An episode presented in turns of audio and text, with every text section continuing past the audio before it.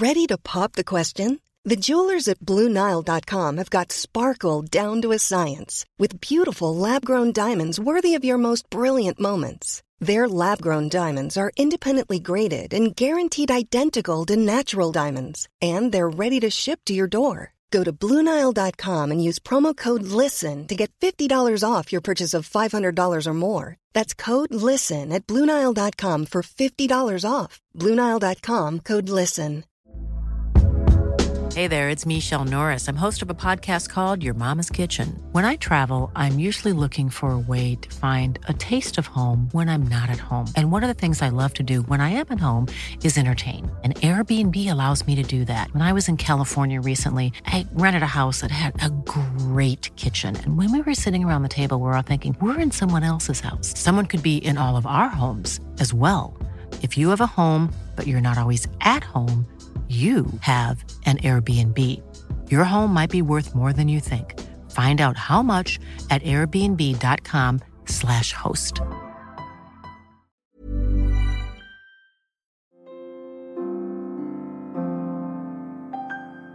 Getting to know you, having a good nose about you. Having a gander, looking at what makes you tick.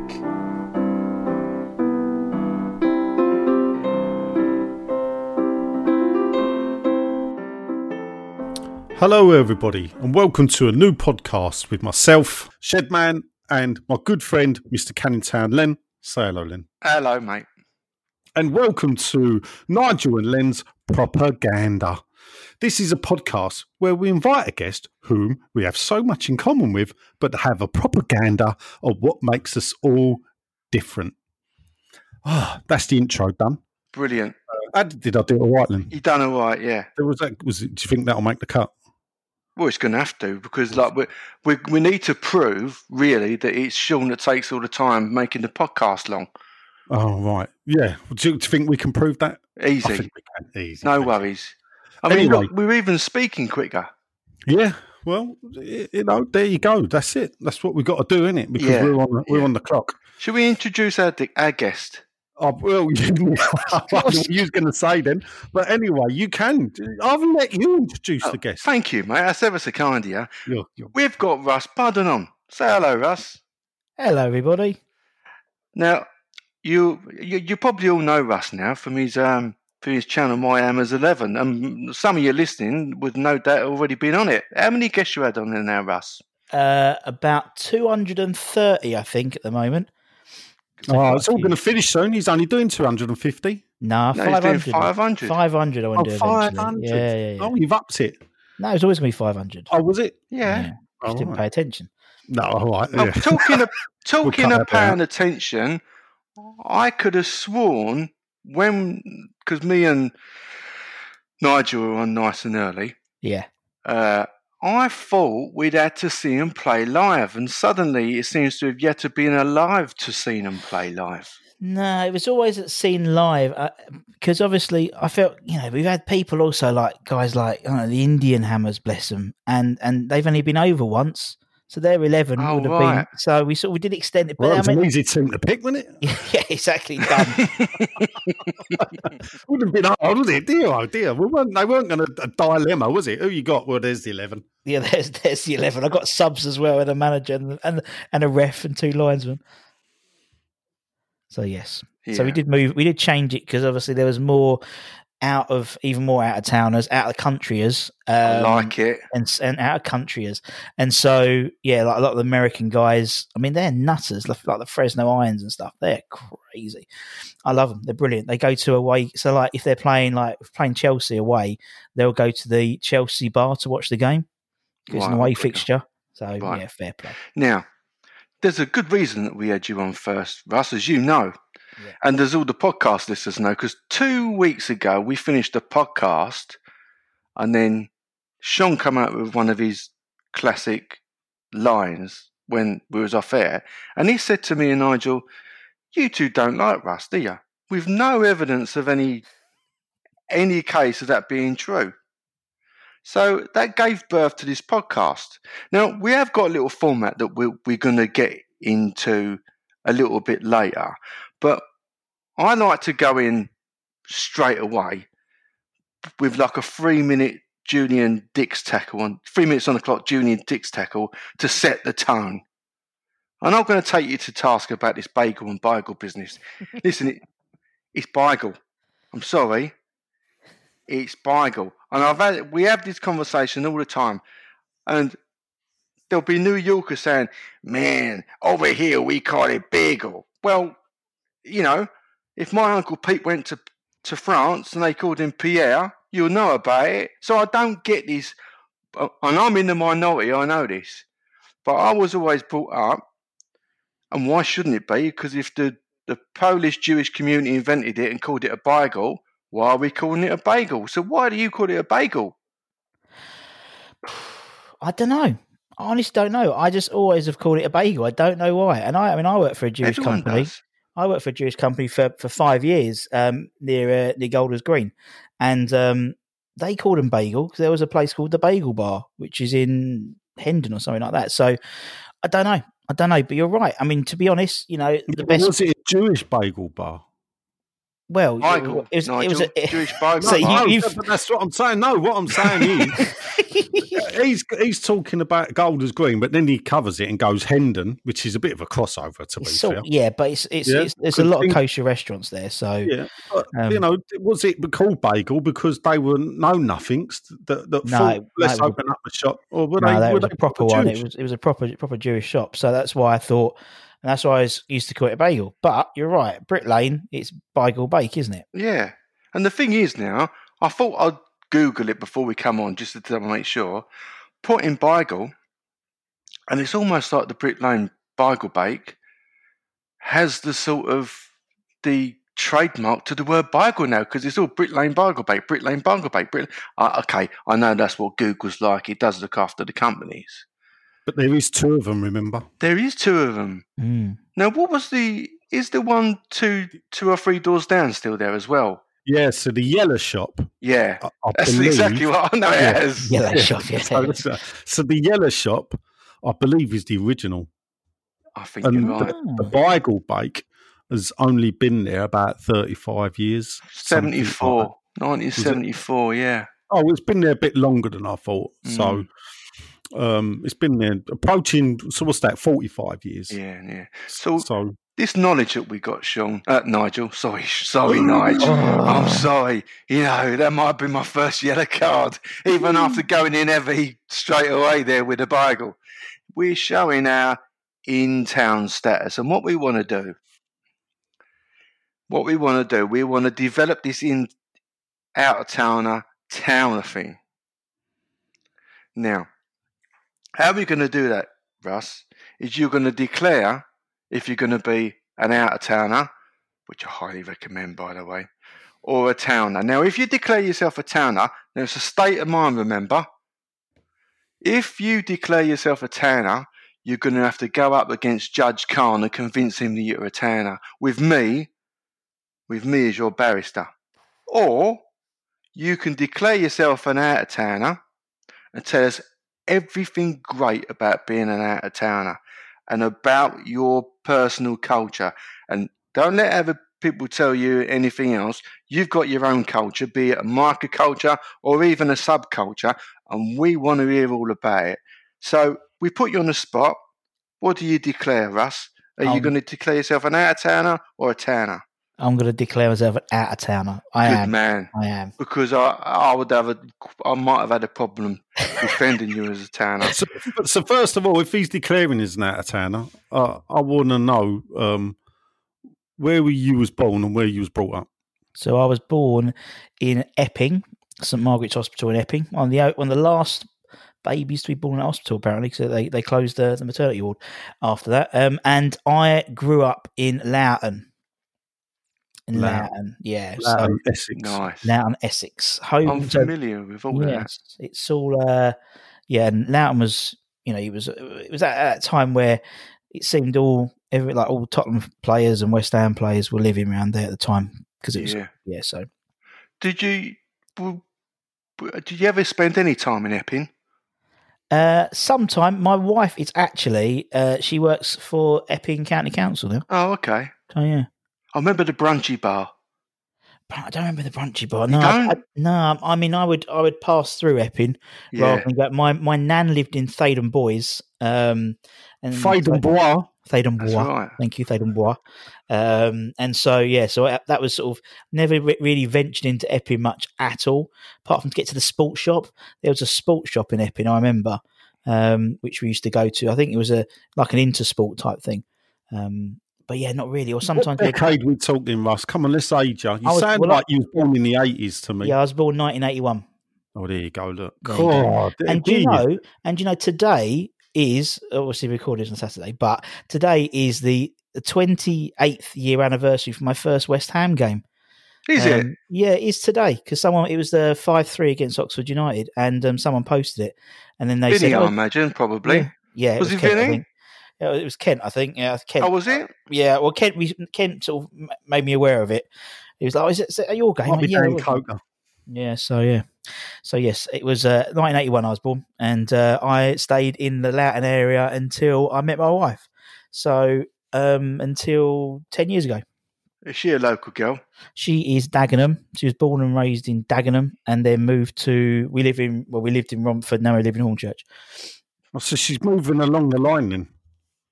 Yeah, I wonder yeah, if yeah, she. yeah. I wonder if she'd declare herself a tanner or out of town. I reckon Dagenham's her like mum would. Her mum definitely, but yeah, on borderline. But her mum would. And my, to be honest, my my granddad would. He's not no longer with us, but he would. And um, my nan, they were definitely towners. Not your Um, parents. no, my old man was from Charlton area, really. So he was in that sort of pocket of West Ham fans in the other side of the water. Um, and my mum, she was well, yeah, she was around sort of the Theydon Bois area and, and Woodford and stuff. So yeah, she's out of towner as well. I think my mum would, although she's undoubtedly a towner, she'd declare herself an out of towner. Of course she would. Yeah. My my nan would do that. She was the one who, you know, when you took the phone, you are- you picked up the phone and she put the posh voice on. Yeah, yeah, that's And- what, exactly. like, Yeah, It's Russ. Oh, hi, Russ. How you doing? Like it just dropped Yeah. off completely. It's like, yeah. Must be a generation thing. Mm. Well, the people, the old people, they did have a telephone voice, didn't they? My mum did. Yeah, I'll tell you. My mum, my, my mum had, had sort of not two lives because she had me and my brother when she was very young, and then remarried and had had my sisters and and got her set up her own company and and made a bit of money and bought an house in Barking. And my sisters had a totally different upbringing to me, and it was like two mums. I had working class mum. And my sisters had middle class mum, but it was funny how she she always regressed when she was with me. My sisters used to notice that uh, the, the, the when I turn up, like working class mum would come out, sit down, boy, you got to eat something, blah blah blah, have a cup of tea. What do you want to eat? You know that old. And we always sat in the kitchen when I turned up. I don't know if that was an East End thing, but in my family, that's what I a lot like of people doing did. that now. My mum don't want to do that, but that's what I like doing. Sitting You like the sitting kitchen. at a table on the kitchen table. Yeah, Yeah. I, I, like a lot of people brought up on an East End culture. My nan played a heavy influence in it. I don't know about you, Nige, in bringing you up, or was that Uh, a different situation for you? It was, uh, yeah, sort sort of extended family. Yeah, Yes, so my mum, my mum, without getting into a sub story, my mum's mum died at seven, well, and is so she was brought up by her grandparents. Yeah. So actually, up until the age of seven, eight, my granddad was actually my great granddad. So we spent a lot of time with them, and my aunts and uncles were actually my great aunt and uncles I'm because like my that, mum yeah, was brought up with her aunt and uncles in the same house. yeah, So the, the, the, the you know the youngest of her aunt and uncles, you know, in fact, my mum tells a funny story about one of the aunts. She shared a bedroom with my mum, so she must have been, you know, eighteen years older than my mum. And sometimes, like her nan would say, you know, Nelly, take Carol to bed now, and you can go and all. you know, and poor old Aunt Nell, who, who, who had to share a room with this little kid, had to go up to bed. She would have been in her twenties. so, Yeah. um, yeah, so I was brought up around very close knit family uh, as a little kid around the Plaistow area. Mm. Well, Well, that's the thing. I was like, you know, def as I said, definitely me and my the, the generator, like my mum and my dad, they're not out of towns. But as I said, my nan and my granddad were. I remember having family reunions at the is it the community centre along Barking Road? Um, Yes. yeah, halfway up, yeah, like you know, towards sort of midway through. We had like that's where we'd have our like family reunions there. So you know, that was like proper in the middle. So that's why I was thinking, yeah, there, there is a connection there. But my, I know that my nan and granddad moved out into Dayton around the sixties. I think they did originally. So um, yeah, so yeah, sort of like you know when you say I'm I'm I'm, I'm part Scottish, you know, by about twenty percent. I reckon I could probably, although I am an out of towner, I reckon there is a percentage which is some sort of town ish relevance. Yeah, but as we always say, it's a state of mind. And also a state of mind is celebrating Christmas in the middle of November, Russ. Which Middle, yes, we need to talk about, of course we do. right? Because listen, you started this lunchtime thing. Yeah. With the, and you want to encourage people to take a little bit of a break. Now, I'm for that because I'm busy at the moment. I'm not complaining about being busy. No. But obviously, I am part of the Christmas rush. So you got me hooked on this taking a break. And then what do you do? You remind me that Christmas is coming. I mean, it's, you're making me stress, man. It wasn't intentional that, that moving those into Christmas things, but then the discussion it was basically Becky's fault to be honest because she started getting listen involved. to Becky. Yeah, I know. But I quite, and it's I actually quite it gives you something different to talk. I mean, we've had we, we did used to do you know things like you know if Declan Rice was a sandwich, what sandwich would he be, and stuff like that. But um, There is know, a lot of food kind of. well, it's lunch, Like- in it, and you know It- me. But the thing is with food, it brings people together because everyone's involved in it. I mean, it's the only thing I eat, food. but no, every every everyone needs to eat. So it's something that everyone's got in common. It's very true. And as with the bygone bagel, drives people apart. Oh, it does. It certainly does. I mean, I as, as I said, my you know, it's we've had we've had many a debate whether it's you know, is it Quality Street or Roses? You know, what do people have? And you know, the, Celebrations. or yeah, celebrations or heroes. It moved on to, and then is it you know, and then then we have like a, then some a guy called Phil went to a player signing and was dishing. Oh, it was this. It gets stupid. Yeah, we have like one question and it just goes on and on and on and on. You know, the virtues of cauliflower cheese on a on a Christmas dinner. Is there a place for it? Is there? Do you not? Did you not wonder about doing more of your Hammers Eleven and getting that done quick, and then by that you could have maybe finished. Maybe I'm going to get the timings wrong, but you could have finished it a bit earlier, and then moved on to something else rather than this, or because it's looking from the outside, it's looking like a bit content for content's sake, a little bit contrived. Yeah, I Or, you know- I get that. Yeah, no, I just, I think, I just, I think it's one of those things with the Hammers Eleven. I love doing it because I love chatting to people and love interviewing people and talking about West Ham, and that's always going to be sort of the thread throughout. But you know, it's now it's a point where let's try. You know, it's there's so much of the same thing on on, on the moment. It's all, Yeah. you know, and so I thought, do you know what? Yeah, and it's like it came down to lockdown, and my wife, said, my wife's a she works she's she works in HR basically, and so she's like a, a mental she has mental health and all that type of stuff, and all the baking stuff, like I know I did the eating rusty crust and shit like that, but that stuff really helped me through lockdown because it's so boring. It's so boring when there's no football on and just Listen, stuck there. Plus, how you make a bagel, mate, is not boring. The, Yeah, the only thing I want to pick up in is um, you need to work on making your rolls because that ain't how I got told they make them. Nah, you know it's not. You should be making with a a, a spoon in it. Oh, was it a Oh, spoon? Oh, Oh, yeah. meant to be a- All it's right, meant- I'm it's meant to be a- you put that. It's meant to be a spoon in it. Is it a spoon? Oh, It's gonna be a spoon in the middle in it, and then you spread. Yeah, I know, I know. Cucumber's the nearest thing I got told. Cucumber. I suppose it's probably big enough, in it? Yeah. But that's the thing, yes. And then the lockdown lunch thing again. I was like, you know, it, it- for me, I'm. It's like I, me and like I mean, my wife. She basically she works all the time, and she never really switches off. And so it was like it gave me an. It's, it was more for my sake, my my mental well being. To be honest, giving myself half an hour away from a spreadsheet or making sales calls and stuff like that. So it's and to be honest, there's a lot. You know, I mean, we, we get a fair few views, but it's it's mainly about just the interaction with, everyone and talk because you can't really talk to anyone. You must pick the phone up and talk to people, but it's uh, it's the modern way in it to do it through. Uh, Obviously, you're working from home then. yeah, so I've been working from home since well, like February. Um, I think I've been in the office like two days. Um, just you know, they started to move back into. We work in Farringdon, so we just started moving back into there before the second. For Boris basically told us to everyone go back to home. So I bet yeah, the cafes of Farringdon are missing you. yeah, exactly. They're, they're all been boarded up everywhere. It's uh, yeah, it's uh, yeah, it's not uh, it's not a good time around there. But uh, that's that's why I did it to be honest, learn more than anything, just because I was just out of my own curiosity, and I just want to, you know. And, it, and again, everyone says, "Oh yeah, you know, reach out, talk to people. You know, we're here to talk." And I thought no one's actually doing anything about it, so I thought. fuck it, You know, I'll bake some, I'll bake some bagels and make everyone have a giggle. And you know, if they want to join me, fair enough. If not, you don't. To have to be fair, it. one of them looked pretty decent.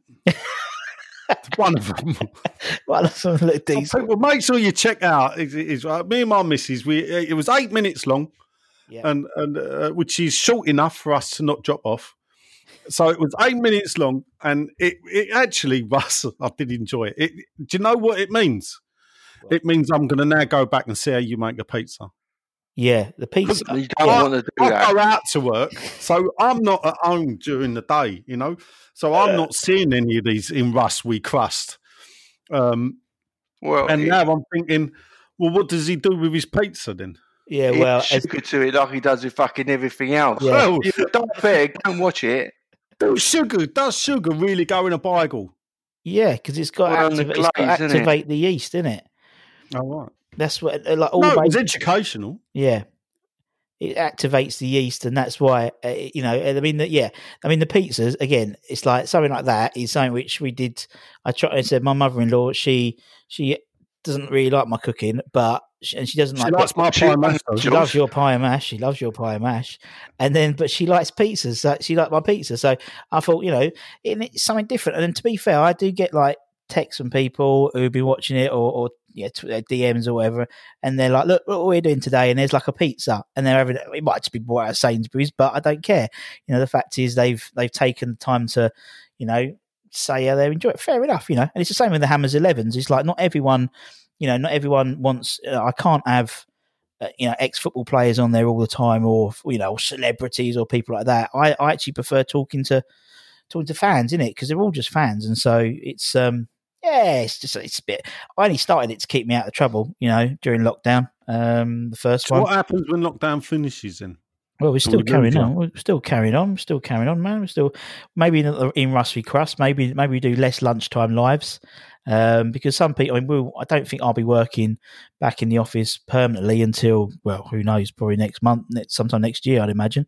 So we'll keep doing those, and yeah, I mean, we do the game shows and things like. We just try a bit do something a bit different in it because otherwise, it's just like you look at YouTube, and if you just subscribe to all the West Ham stuff it's relatively the same, isn't it? It's quite same, quite samey, and so um, it's something a bit different. You know, I put myself out there. I'll make a mug of myself. I don't care, to be honest.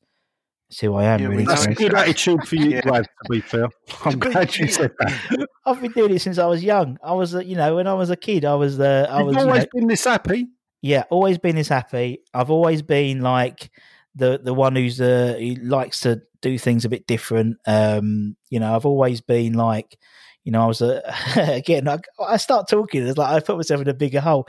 I um, you know, I I liked acting and drama and stuff like that when I was at school. Loved all that. Um, you know, carried on doing it through to you know A level and stuff. I was the first one at my school to get a, an A star in GCSE drama, and so I loved all that. And so, um, What's yeah, the so- biggest part you had? Oh, I, I didn't really, I didn't do nothing famous, but I was like, you know, oh, at uh, school, come on, look, at we've all school- acted at school. at school, I You're was, um, You're talking to Albert Hall. yeah, I talked to Oh, Albert Hall boy, exactly. Do you know, you're the second person I know who spoke, who sung at the Albert Hall. There. Um, there's another one of my mates who, who was in the choir at Albert Hall. Anyway, um, best part, um, probably the biggest part was as a again, it sounds really crap, but we did a it's quite a posh play. It was called the Golden Mask of Agamemnon, which was a Greek tragedy, and I played the narrator, which was the which was sort of the lead role. I was very pleased with that one.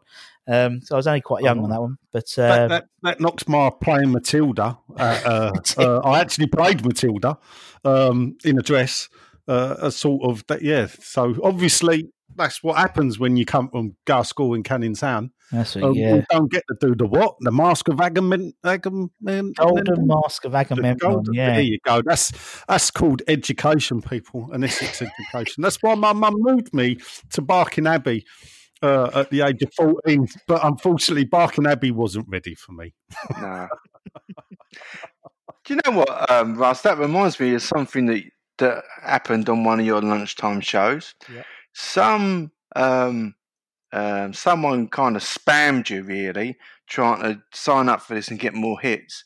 Yeah. And he said, "I will make you famous." And your reply was, "Yeah, I want to be famous. Everyone wants to be famous, don't they? I don't." No, I, yeah, I mean that was me. yeah. I mean, I just a lot of things just coming. I mean, yeah, they spammed it, didn't it? I mean, no, I don't want to be famous at all. It's just I like it was just like it was just the way it just came in, and you know, you just react and go, "Oh, I want to be famous." Ah, but yeah, right. at the end of the day, um, no, I mean, I did it. Honest, when I was young, yeah, I really wanted to be like you know, uh, like a radio presenter, a radio DJ. That was like my dream for some reason, um, and I'm sort of living it through doing the YouTube stuff, really. Um, so Have you ever of- done a spill radio? I used to do universe. I was at uni radio. I did uni radios um, and stuff like that. Um, but that was it, and I just I never really pursued it, and that's sort of one of my biggest regrets because I like would have loved to do that. I think because I think it's I love just listening and talking to people, and it was like yeah. So that's sort of what I did for the YouTube stuff, and uh, yeah, I didn't think about it too afterwards. Yeah, but he spammed it. Yeah, everyone wants to be famous. No, not everyone. Like you know, but uh, well, you've got a great voice for radio, and it goes with the face for radio. I was about well. to say, is it the face of the voice? Well, it's only because I got like a nice new mic, like you have for your, for you got for your birthday. I got a new one for my birthday, didn't I? So it does help a bit. But you know, it's um, and it's like you know, I just thought, I just thought when I started the whole thing, I just thought, you know, let's have a go, let's have a giggle. As I said, my I just had enough of watching, you know, Australian bloody reality TV or whatever my wife was watching. So at least I toddled down to the the garage every night about, about nine o'clock and talked to someone about West Ham for an hour. Seems pretty Right. good to me. So you're garage man. I'm garage man, yeah. That sounds funky. Yeah. I Well- submit, when I went round your house, not that I went inside it, I didn't know it's a garage. No, it's at the yeah, yeah, but Is it's at the the back? It's at the back, yeah. Well, it's a, Oh, it sounds was a garage. It was a garage and a like a, a, a log cabin summer room thing. Right. luckily last year we had it knocked down and built into like a more. Well, it's not really a garage. It's like a bit like a big room, really, like a with a little shed bit at the side. And um, lucky we did because like I couldn't do what I can't do this stuff like here, like down there in the house with the the wife and the daughter and the mother in law and the dog. So it just it just it's just worked out. And um, yeah, That's why I'm in my shed. that's why in the shed. And then next year we're going to get a bar built in there so I can do it for the bar. So it looks like a pub. Oh, Um, yeah. yeah. Because my mate's got one. It looks brilliant. And um, that was how that was the one I did when I did Ray Winstone. I did it in, in my mate's pub, um, well, his garage bar. But you know, and so it was really cool. And I was like, oh, I want one now. So next year I've seen a few of them, and I did look, and then I'm thinking, but it's a bar in here. I mean, I've got, you know, I've got a big shed. I won't lie, um, but it is packed full of West Ham stuff. yeah, and I think if I if I had a bar built, it would sort of take up a bit of space. base, yeah. So I don't know. I've got a corner where I could do something, but um, Well, I, it, it need a bit of work. I must. yeah, I mean that's the plan. So next year, get one of them done, and then I'm going to get. We've had a guy on, a guy called Nasher, on the channel Got before. some murals. Oh yeah, yeah, I met massive him. He murals. done the he done the um, Trevor Brooking Yeah. and Billy Bonds on the side of some- Burkhans, yeah. yeah.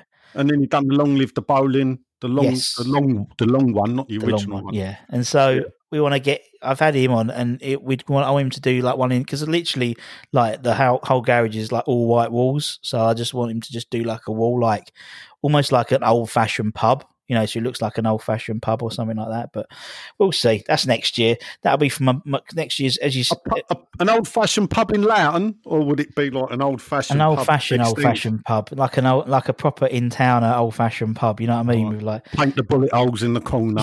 you know. yeah, we'll see. You see if I get allowed to do that Yeah, It might be something different. But as because I was born in 1981, so next year is 2021, which is uh, my 40th next year. So um, that's that's the that's what I might ask for my 40th for a, a baba at the bottom of the garden. Who Now, knows? Russ, Yeah. I want to get to that, back to that Ray Winstone Yeah. interview you done. Now, If it was me and Nigel, Yeah. me or Nigel doing that, I'd have had to ask him, Ray, you done these films, you done um, um, Nil by Mouth, you, you done your film with Scorsese. What the fuck was that video in the res- reservation centre all about, mate? I'd have had to ask him. well, How did you? You're not like that, and that's something I admire from you. I can't. I mean, I won't go too much into about myself at the moment. I mean, Nigel and Sean know a little bit more about me than you do, but so I'm gonna gonna keep me powder dry with a couple of things. But I wouldn't have been out there. I'd have. I don't know about you, Nigel. I'd have had to ask something. I'd have had to get. Maybe not to the No, bottom I mean, it. for me, I did the Iron Man film. uh, You know, at the start of it, he's in a Range Rover. He's going to a game, and he pulls up at the Green Gate, and it's Tesco's, and he's like, "Where's the Green Gate gone?" And you think, hell. mate, that went three years Yeah. ago. Yeah. Where have you been? You know. So it's and so then it makes me wonder, what was you driving down Green Gate Street for then? Yeah. So Yeah. you know, I, I know Uh, how these things work. They're a bit contrived, to be Yeah, fair. very. I don't want to dig, start digging people out early doors. He goes through. He goes, "What about this? What about that? What about the rib man?" And I thought, "The fucking rib man's only like the, about the last five or six years before we left Upton Park. He's hardly part of the fabric." And I, I, did start to wonder if that was a bit of a propaganda video myself, to be honest with you. Not on behalf of the rib man, but on behalf of the club to get stuff out to sort of Hey, I'm Ryan Reynolds. At Mint Mobile, we like to do the opposite of what Big Wireless does. They charge you a lot, we charge you a little. So naturally, when they announced they'd be raising their prices due to inflation, we decided to deflate our prices due to not hating you. That's right. We're cutting the price of Mint Unlimited from $30 a month to just $15 a month. Give it a try at mintmobile.com slash switch. $45 upfront for three months plus taxes and fees. Promo rate for new customers for limited time. Unlimited more than 40 gigabytes per month. Slows. Full terms at mintmobile.com. Mom deserves the best, and there's no better place to shop for Mother's Day than Whole Foods Market. They're your destination for unbeatable savings, from premium gifts to show-stopping flowers and irresistible desserts. Start by saving 33% with Prime on all body care and candles. Then get a 15-stem bunch of tulips for just $9.99 each with Prime. Round out Mom's menu with festive rosé, irresistible berry chantilly cake, and more special treats. Come celebrate Mother's Day at Whole Foods Market.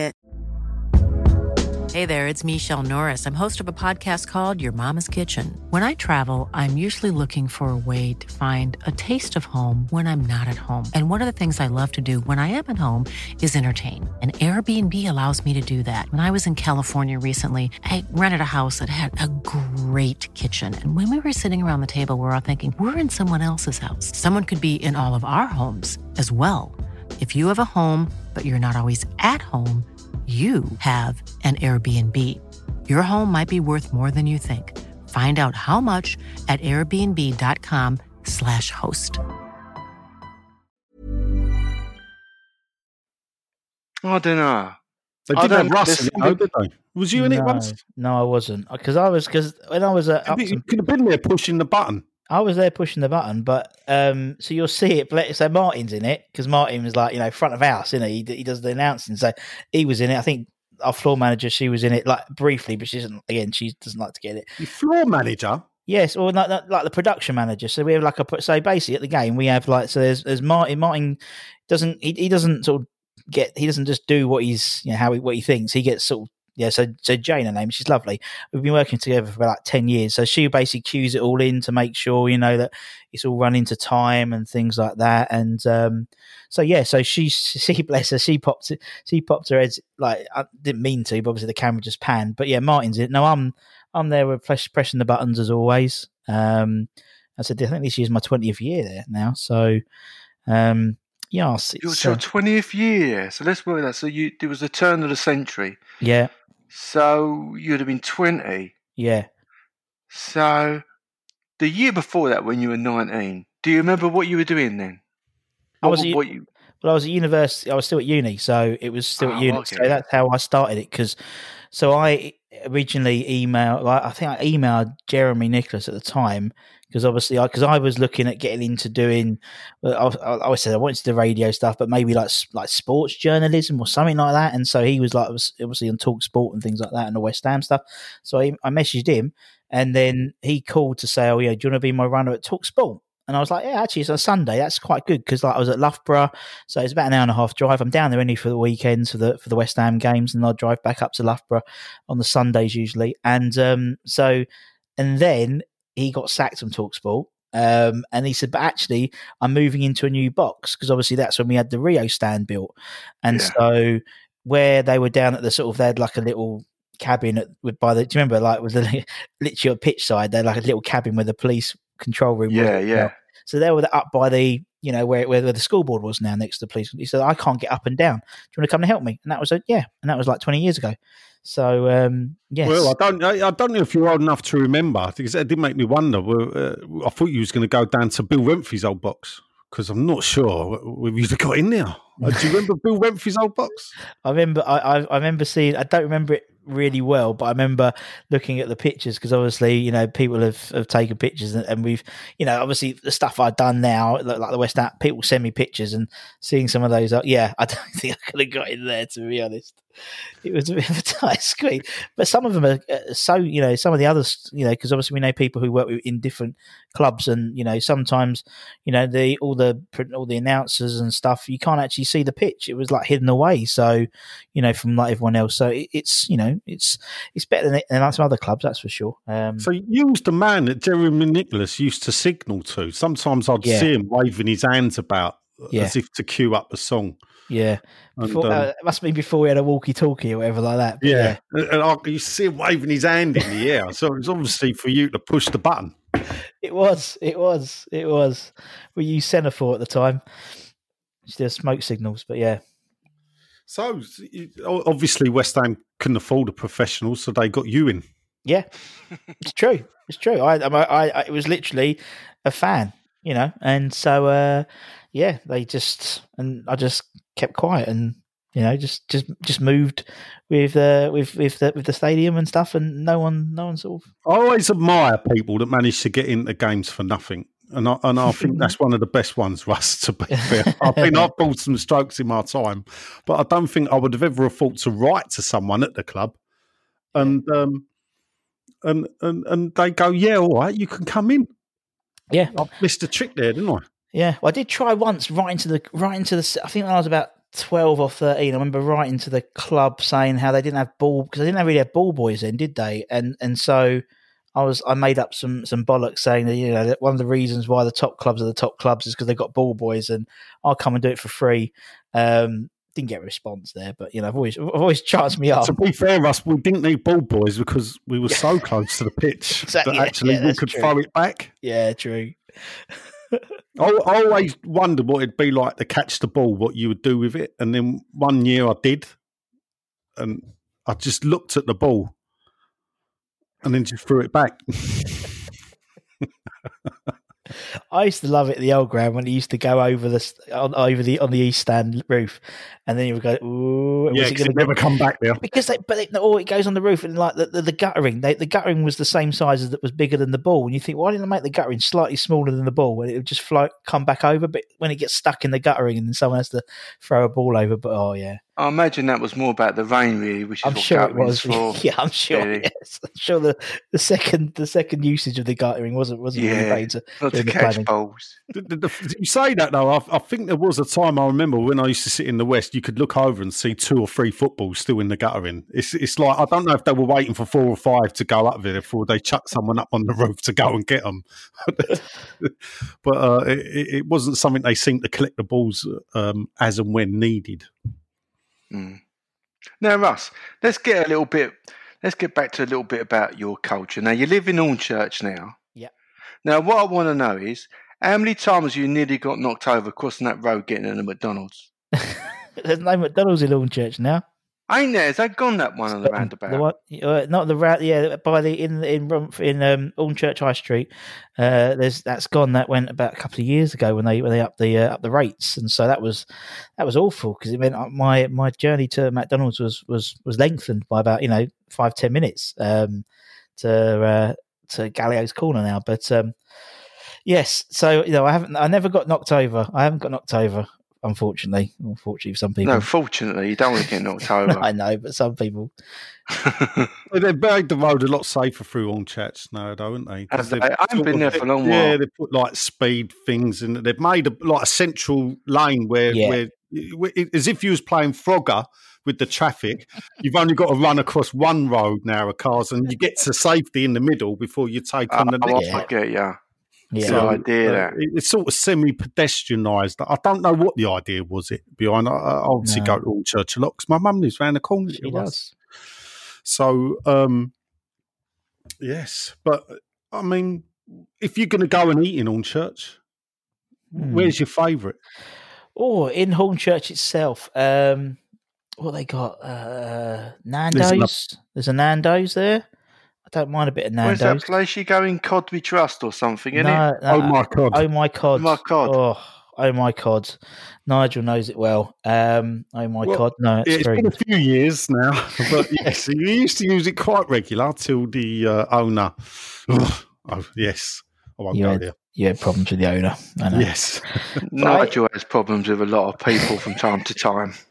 Dot dot dot. Insert name here. I, I, I, I, it is funny because I always go, I don't get it, I don't get it, and then people can list off all these different people that at some point um, have had problems with me, and then you get to think, well, yeah, perhaps. Yeah, maybe. Common fact. it's not my fault though. No. Yeah, Mm. But yeah, I'd say yeah, or uh, or my, my it's basically it's, it's down to my daughter what she really wants because she's like, I know I'm I'm a bit of a fussy eater, but she's a little bit worse than me, and so yeah, we tend to go Italian if we go if we go uh, eat out for dinner when we used to. Tarantino's.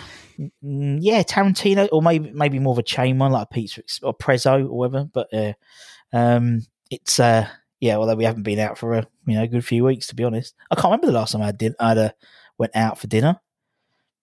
No, can't remember. I can't remember the last time I went out. it's like last week. Last week I went to this. I went to a garden centre on a Sunday along the A one two seven, and we started queuing up, and it was like an hour and a half queue to get into a garden centre. I was It like, was the only place, one of the only places you could. I noticed that. I noticed that at my garden centre. But it wasn't just like Um, adults. It wasn't just like, you know, fam. It was like kids, like, you know, teenagers who were like driving like 17, 18. It's like they were clucking to do some shopping. And so they had to go to Perhaps a the garden cafe centre. was open inside. Maybe, maybe. But yeah, Well, I suppose people got to grow their own these days, if you know what I mean. yes. I don't think you do. I do, I do, I do, but I don't. went to I- university. You must do. Yeah. that was a long time ago when I was young. What was you studying? I studied politics with media studies. Oh my Um, god. originally I didn't mean to do it. Originally I was going to do drama, as I said, drama in English, but for some reason I was talked out of it um, by it might be my, my nan, maybe I can't remember, who just said, you know, there's, there's lots of failed actors in the world or whatever. So, uh, so I sort of scrabbled around to be honest for for a course because I wanted to go Loughborough because I liked I like, like my sport obviously, and so I um I picked you know politics with media, and it was only three hours a week and I didn't realise that until afterwards. So it was like fucking brilliant, you know. Played like championship manager that time in You sound a bit like a dosser, really, Russ. Well, yeah, to, to go that way for three hours a week. Well, obviously I stayed there, wasn't it? So you know, we did other stuff. I did did the I did the radio, and I did uh, and I, I did- I had a little part time job up there, and obviously I was you know in the Midlands, so it was quite easy to get to a lot of the away games as well, um, which was good. And yeah, I mean, my, my flat, my housemates, one was a Sheffield Wednesday fan, and one was a one was actually Don Revie's grandson. Oh, So- right. So we'd go to, and that was when Leeds were in the Champions League. So we went to a couple of them games, which was good. And yeah, it was it was you know it was something we did. It's it's like we've, we've like I was the first one out of our family to go to university, and so but it was like the norm, you know, and it sort of is a little bit now for like kids, in it, where they they sort of the, the assumption is that you know if you're if you're all right at school, you're going to go to university, and so that was always going to be my path, um, going to uni and stuff. And but it was um, yeah, I, I, I- never did. I, I wish I'd done the, the traveling though. You know, they'd taken a gap year out and done it like like some of my friends. They travelled around the world, and I was always jealous of that. But um, it's what Did it they is, let you it? know it? What's that? Sorry. Do they let you know it? I mean, uh, No. what No, they're it right. that age? People, are, oh, I've been here, I've been there, I've been everywhere. It reminds me of that Anti Nowhere League song. Yeah. So what? So what? It's true. You know it? Yeah. Yeah. I mean, And they're it's all like, oh, right. do go on. Yeah, they were all right. I mean, one of my mates, he, he lives in Australia now, and uh, which is nice. And I mean, we haven't seen. each- I literally, well, it's funny. We had like, I, I still are very good friends with, with a bunch of my mates who went to primary, we went to primary school together and stuff like that, and we're still really good friends. And so every Christmas we sort of meet up, and well, we do probably not, obviously not this year. or Well, who knows? Maybe this year. Um, and sort of the families of obviously we're the same age as well, so we've all grown up. We've all got married roughly the same time together. We've all had kids the same time together.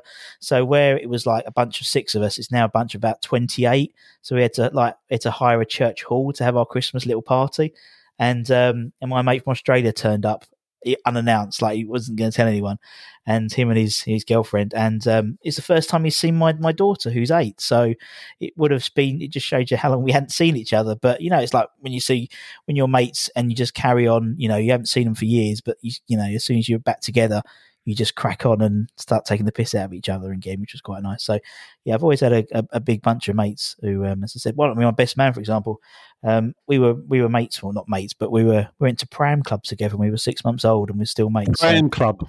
or pram, you know, like, like I'm- mother, I'm- mother and toddlers, mother and kid, you know, pram things. But yeah, so All right. That's, uh, well, yeah. Right. I'm trying to think. I'm trying not to insult you now. Um, it, it, I'm not saying you, you're not working class, um, but it's coming across um, perhaps not very working class. No, no, Would you consider yourself working No, class? I, no, I wouldn't say I'm working class. I don't. I don't think I am really. Um, although I don't know uh, nowadays. I think that that sort of that label some has, has not got lost, but it's like it's more of a it's a generational thing, isn't it? Whereas now I don't see. I don't know. I just don't know. Just don't, working class. I don't. I don't know. I mean, it's not like yeah. I mean, I don't. I'm not. I, I don't do. You know, I, as I said, I work. I work in.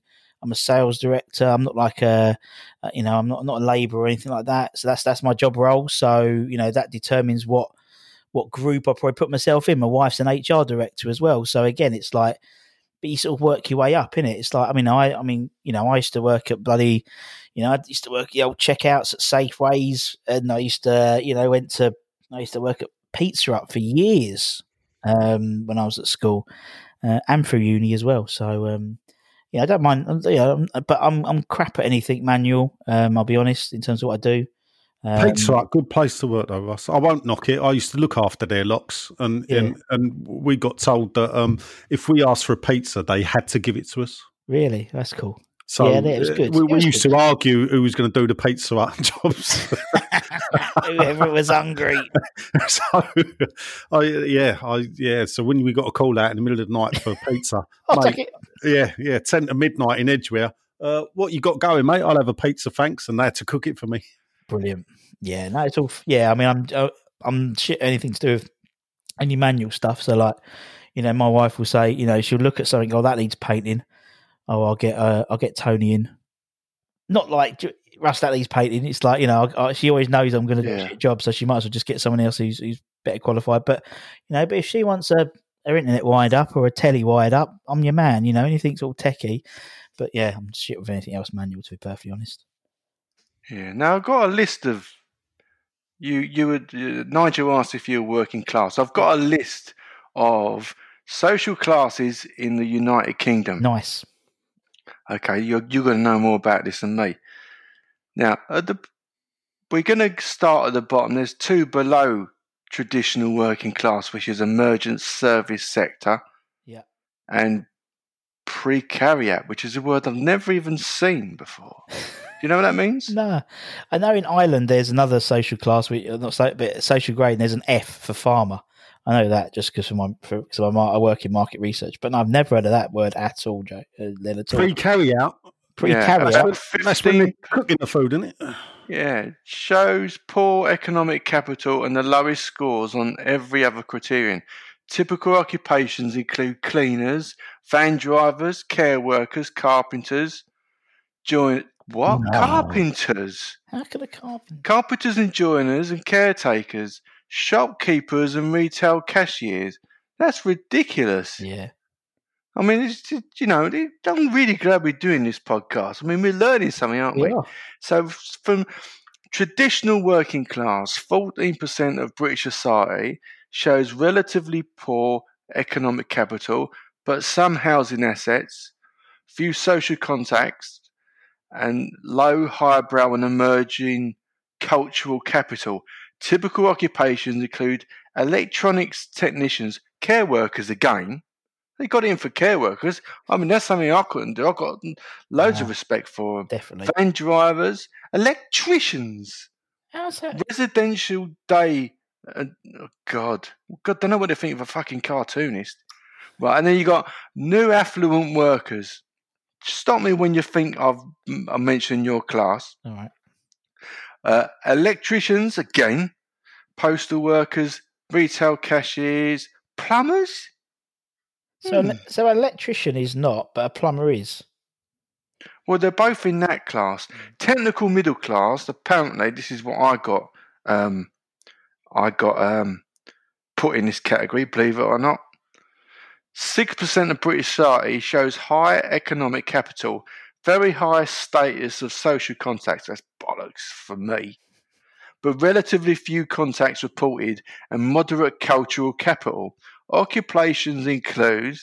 Oh my God, I can't believe I'm in this category medical radiographers, aircraft pilots, pharmacists, natural and social science professionals. I think I don't know, I don't know about this.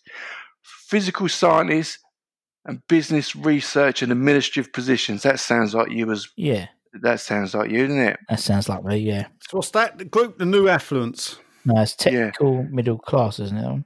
Oh, was it? Oh, Technical middle class, established middle class, Nigel.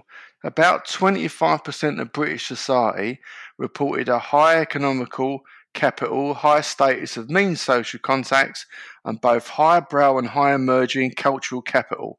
Well represented occupation include electrical engineers, occupational therapists, social workers, sorry, love, midwives, of environmental professionals and cultural assurance and regulatory God, special needs teaching professionals. Right now, this is interesting. Elite, elite members of the elite class are top six percent British society. I won't go into the other spiel. CEOs, IT and communication directors, marketing and sales directors, functional managers, solicitors, barristers and judges, financial managers, higher educational de- higher educational teachers, dentists, doctors, and wait for it, advertising and public relations directors. I disagree. Hmm. We're strongly represented. Nonsense, isn't it? Yeah. Absolute nonsense. Absolute codswallop. I don't know where you fall in this, Nige. Well, I've sort of fell in with the. Uh, if I do my CSCS card, they make me do the electrical test. So, even though I'm not an electrician, sort of carpenter electrician, I do electronic security, which is locks, and so that's the. the it was below the new. What was it? Not the new romantics. It was the whatever. It- it- um, the, the new affluence. I think I'm a bit below the new affluent. I might be affluent. I don't know about affluent though. Not really, says the man with three Yeah. sheds in his garden. Yeah. I don't know. I mean, I was disappointed when I asked my daughter once if she thought she was uh, th- th- at school. They they thought where we live, this is quite a nice road in the town, and a lot of kids said thought that she was middle class. And I was like, "Well, do you think you're middle class?" And she went, "Well, yeah." And I was really disappointed. I must admit. Maybe there's a different kind of definition of it now. Yeah. I think there is. I think there is. So, Nigel, anything else you want to say, ask uh, Russ before we tie it up? Well, I mean, uh, let's let's bring up because it is the twenty first of November today, Yeah. and so it is twenty eight years, and we are all West Ham fans. So, uh, Russ, can you name the team that beat Oxford 5 3? I can't. I'll be honest, I can't. Do you want to have a go? I'll help you out. Well, I know. Yeah. Well, I know that I know that Julian scored because he was the, he scored the first goal.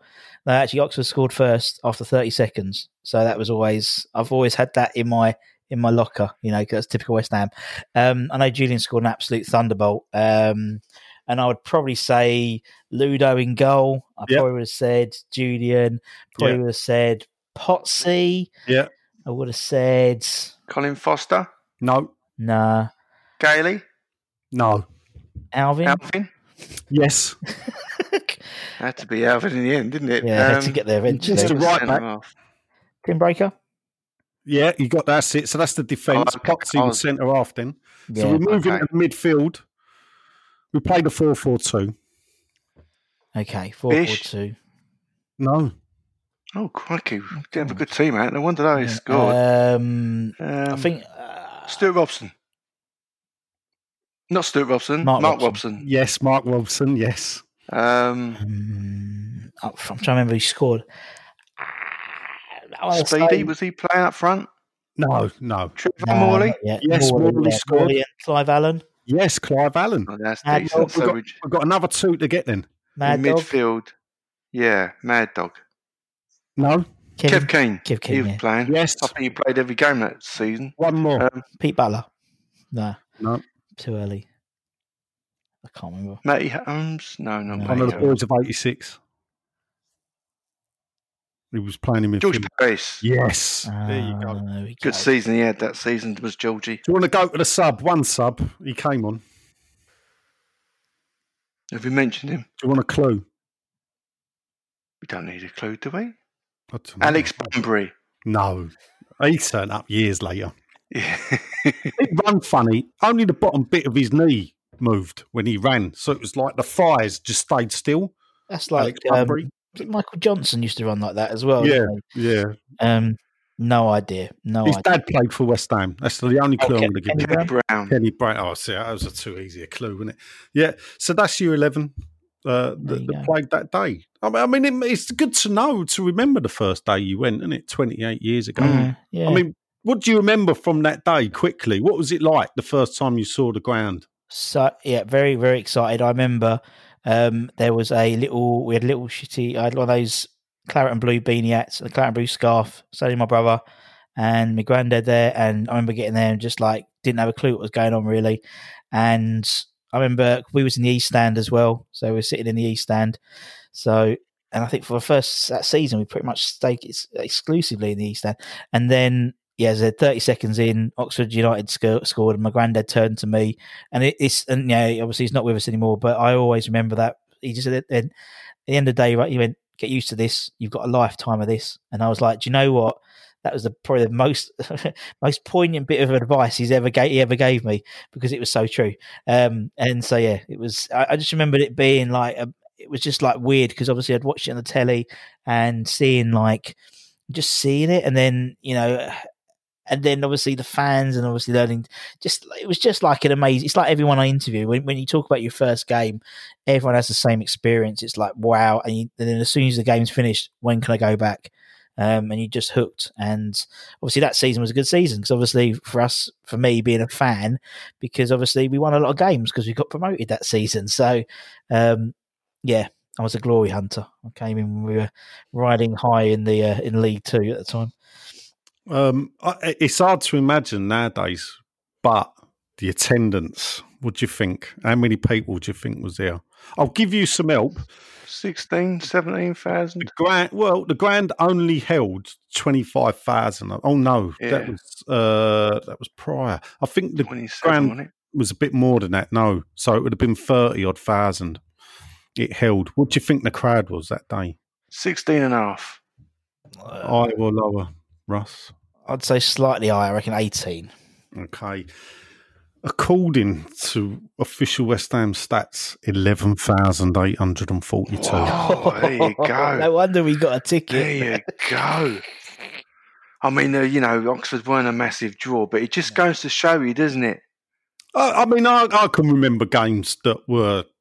I, I, did- I don't know. It was around that time, or it might have been a bit before that. I think there was a thing called like the Full Members Cup or something. Yeah. like that. Yeah, yeah, yeah. I think we played West Brom, and I walked on to the chicken run, and there was literally, I think I'd been to a busier reserve game, and this was a full, you know, this was a first team game. I know it was a crap cup tournament or whatever it was, but it was, um, yeah, it was, it was. That's got to be one of the. I think, I think it was about three or four thousand there that day.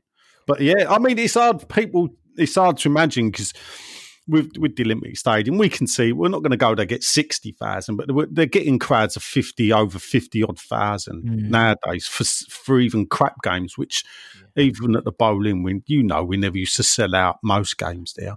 So um, to think, yeah, back then eleven thousand eight hundred and forty two. And you thought it was a lot because obviously, you, you know, for for a kid, that was like seeing that many people in one space. Probably the first time anyone's seen, you know, the kids have seen that all screaming and shouting. Nowadays, they go, he says, if they went to the London Stadium, then you know, there's fifty thousand. It's like five times the people that I I saw. It's their first game. You know, it must be. And you've got more a- space at the London Stadium. Yeah, exactly. Yeah, I've still got my car park space There'll Be there on be there on Monday, next Monday. So until uh, until everyone goes back, I can't wait for everyone to come back. Really can't. Yeah. It's um, it's weird, so weird. I, I was saying this is the longest I've it's been since 1977 since I've been to a football game. Yeah, You know, and you know, there's a lot of people like that. There's some people that have been going, you know, 50 odd years that that have never been away from football for this long. It, it, it's it's taught me one thing: I couldn't give it up. No. that's what it's taught me. Yeah. That's- you know, yeah, and that's why I try not to moan about it so much. Oh, on that note, I think we should call it a day and thank Russ for coming because we're really going to get it under an hour just to prove it to Sean. yeah, Yeah, All right then. Thank you very much, Russ. pleasure, absolute pleasure, guys. And Loved we'll be back with another guest soon. So you've enjoyed a Proper Gander with Nigel, Len, and Russ. Thanks for listening. Getting to know you, having a good nose about you. Having a gander, looking at what makes you tick.